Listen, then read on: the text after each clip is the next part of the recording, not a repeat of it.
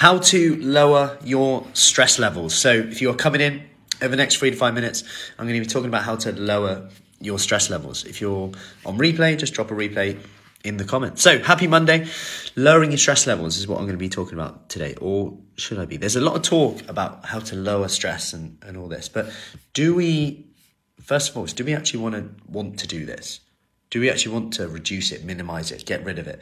Because it's all well and good, but there's a time and a place for this for sure. Like, you know, there are situations. However, if you're trying to change, be it your body, fitness, health, stress is inevitable It's going to happen. If I look back at whenever, and if you look back at whenever you've struggled and experienced stress, on the end of that, quite often is a breakthrough, whether that's from speaking for myself, like eating disorder, public speaking, all of these things came masses of stress, but at the end of it, a breakthrough coming out the other side. I wouldn't be able to public speak if it wasn't for the struggle, the stress that it caused me.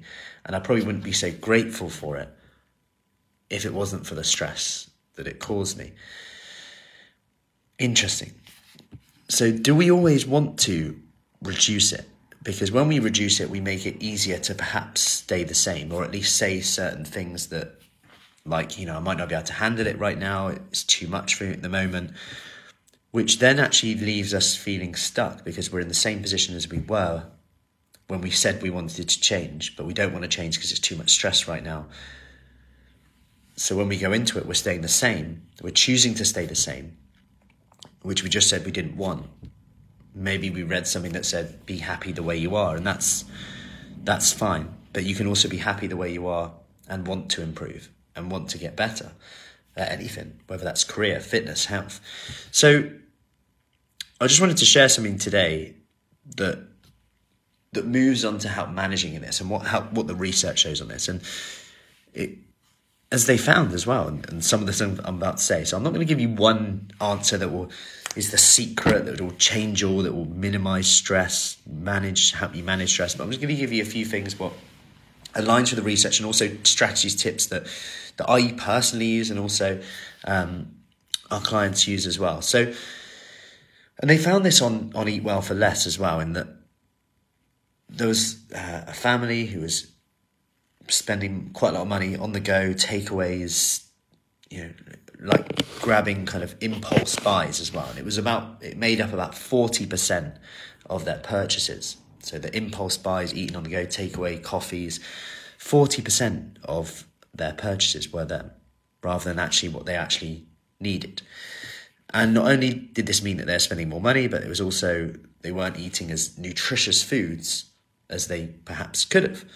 So Number one, here's my advice convenient food is often needed when you are going through a stressful situation. So, how can we make convenient food more nutritious without having to get takeaway, etc., which will obviously be fine for convenience most of the time? I, I, argue with that a lot of the time because the amount of times I'm waiting, like, how long is it going to be? An hour? Blimey, I'm going to wait an hour for my dinner. By the time I I could have cooked it. In, I mutter that under my breath. No, I'm joking. Um, kind of. So, so here's my advice for you. Number one, best case scenario. You put time in your diary, at least 10 minutes, and you plan a few meals for the week. I'm not saying all your meals. Plan like your evening meal or the meal that you seem to struggle with the most. Is it your lunches that you take to work with? And if you don't get them done, you end up walking into the, the staff room, the office room, it's still called a staff room, colleague room, uh, and all of a sudden there's snacks, biscuits everywhere, and you start just eating the biscuits. Plan those meals first. Don't have to plan it all, just plan those meals first. And I'll come on to how to make this a bit more simple in a second. So, next one is to keep some real handy things for when life gets super busy. So keep six protein snacks handy, whether this is in the fridge with you on the go. So it could be um, some boiled eggs, yogurt. In the household, it could be like tin fish, smoked salmon, uh, some ham, cooked chicken, leftover chicken, a bean salad, uh, like tin mix that you can always mix with something. Keep something handy, like little Babybels, blocks of cheese, whatever it is. Have something handy like that that that you know you've got some a few little protein snacks that are always within arm's reach. Some are more snacky, you can just instant. Some you can make a meal from, super easy. Like it's having in the um, cupboard right now red lentil pasta, which is super high in protein, a tin of tuna, and a tin of sweet corn, and some mayonnaise is literally like the easiest meal ever for tuna pasta that the kids like, I like, high in protein, get some veggies in there, fiber, good. Um, have a fruit bowl stocked up so that if you have it stocked up and it's there in front of you, you're more likely to eat that. There was one study that they found that people who had a fruit bowl out on the side were, on average, 10 pounds lighter than people who had um, cereal boxes out on the side. So, again, key one. Plan your meals with the next meal in mind. I've actually just done a meal plan um, in our private group for everyone. Just a sample one that's that what I do is the evening meals are then tomorrow's lunch times. And it just makes life so much easier. Um, we did a balanced one, we did a lower carb one, we did a higher protein one, we did a plant based one, higher protein one. And it just means that you know you haven't got to get loads and loads of ingredients. Even if you did one day, you know, I've got if my one meal one day, one evening meal, or do my five evening meals, I know I've got lunch for them for the next next few days. Um, and sometimes I do the lunch that lasts two days. Then you got lunch for two days. Failing all that, pick up some ready meals, good ready meals. I keep saying, um, and some ready-made soups as well. They're really handy, like the Super One, Yorkshire Provender ones. Any of like like of them. Like yes, it might not be perfect. You might be saying, yeah, but I like to eat from fresh. But when stress comes in, when life takes over, and you can't do that, what do you do instead? That's the question. Do you start picking? Do you start snacking then? Then you what's your energy levels like then? What's that going to impact going to have on your results, on your health, on your fitness? And, and it's not to say you can't do that, but it really depends on are you frustrated with your results right now?